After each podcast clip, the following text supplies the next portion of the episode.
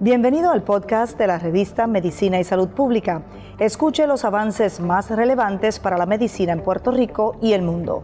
Si desea ver este podcast en vídeo, puede hacerlo en nuestro canal de YouTube Revista MSP.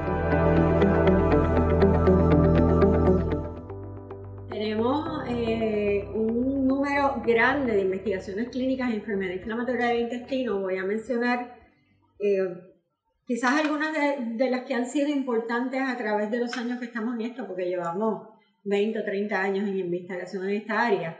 Eh, y entonces voy a hablar un poquito más de registro porque yo creo que es una de las más importantes.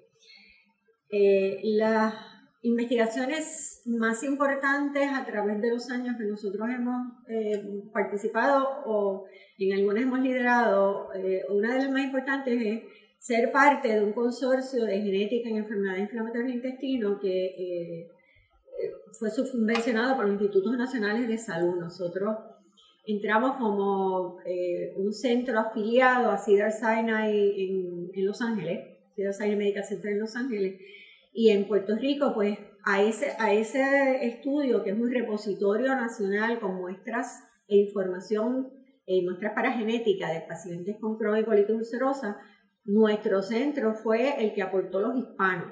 Así que eso, eso fue bien importante, eso fue un estudio que corrió por 10 años. Esas muestras están allí, el, el banco de datos está y de hecho estamos haciendo investigaciones con, con ese material todavía.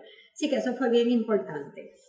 A través de, válgame, yo te diría que probablemente 30 años hemos participado en diferentes estudios de eh, medicamentos en investigación tanto para colitis ulcerosa como para enfermedad de Crohn y algunos de ellos pues llegaron al mercado y otros pues nunca llegaron.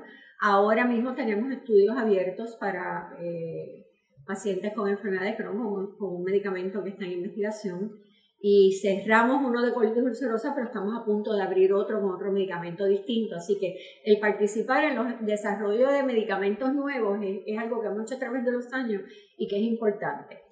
Y entonces tenemos un montón de estudios más pequeños, lo que nosotros llamamos criollos, porque no tienen funding, ahí viene pues la institución nos apoya, ¿verdad? En una serie de cosas, en diferentes aspectos que, que queremos aprender sobre nuestra población en Puerto Rico como tal. Y ahí hemos hecho estudios de condiciones ginecológicas en, en las pacientes con enfermedad inflamatoria. Hicimos un estudio sobre eh, función sexual en la mujer con EI que demostró que tenían eh, con un cuestionario validado disfunción sexual, eh, más que la población general.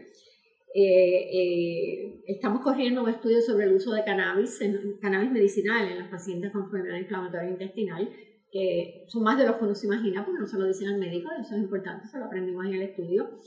Acabamos de abrir un estudio sobre disturbios de sueño en pacientes con enfermedad inflamatoria intestinal eh, porque recientemente se ha reportado que es más común en estos pacientes y que puede estar relacionado al proceso inflamatorio. Tenemos evaluación de las diferentes eh, cirugías, tanto enfermedad de Crohn como colitis ulcerosa, nuestra eh, experiencia en esto. Incidencia de depresión y ansiedad en estos pacientes. Pero el estudio más importante que nosotros tenemos en esta área, que es nuestro, es el registro de enfermedades inflamatorias intestinales. Este estudio empezó en el 1995 y está abierto y reclutando activamente en el 2021. Y lo que esto es es la creación de un banco de datos que ya tiene más de 1.500 personas eh, incluidas de pacientes con el diagnóstico de enfermedad de Crohn o de colitis ulcerosa eh, que se ven en nuestras clínicas o se reclutan de la comunidad de médicos privados, eh, de actividades educativas donde los pacientes. Se, se pone una mesita y, se les ofrece la, oportunidad de participar. Y lo importante de este estudio, que ha generado publicaciones y que ahora mismo eh, tiene dos abstractos sometidos para, para un meeting internacional, es que estamos aprendiendo de cómo, es, cómo son estas enfermedades en nuestra población.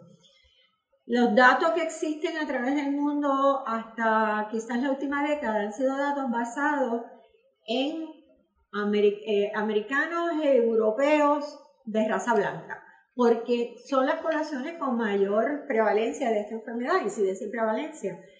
Pero nos hemos dado cuenta que esto está cambiando, que las minorías en Estados Unidos y que a través del mundo entero, los hispanos, los eh, asiáticos, los negros están desarrollando esta enfermedad también. Así que el componente genético que se creía que era tan importante, obviamente no es la contestación. Así que el poder distinguir si en estas otras poblaciones es igual o es distinto la condición, aparte de nosotros saber cómo se comporta en Puerto Rico, pues nosotros somos los responsables del cuidado de esos pacientes. Y si yo no tengo una idea de cómo se comporta, nunca voy a poder desarrollar estrategias para diagnóstico temprano, para tratamiento eh, apropiado, de manera que podamos tener mejores resultados. Así que el tener ya más de 1.500 personas entradas en este banco de datos, que tiene una riqueza de información increíble, y que está ahora, ahora todavía activamente reclutando. Así que tenemos pacientes que están presentando ahora con la condición que podemos comparar con pacientes que presentaron hace 20 o 30 años.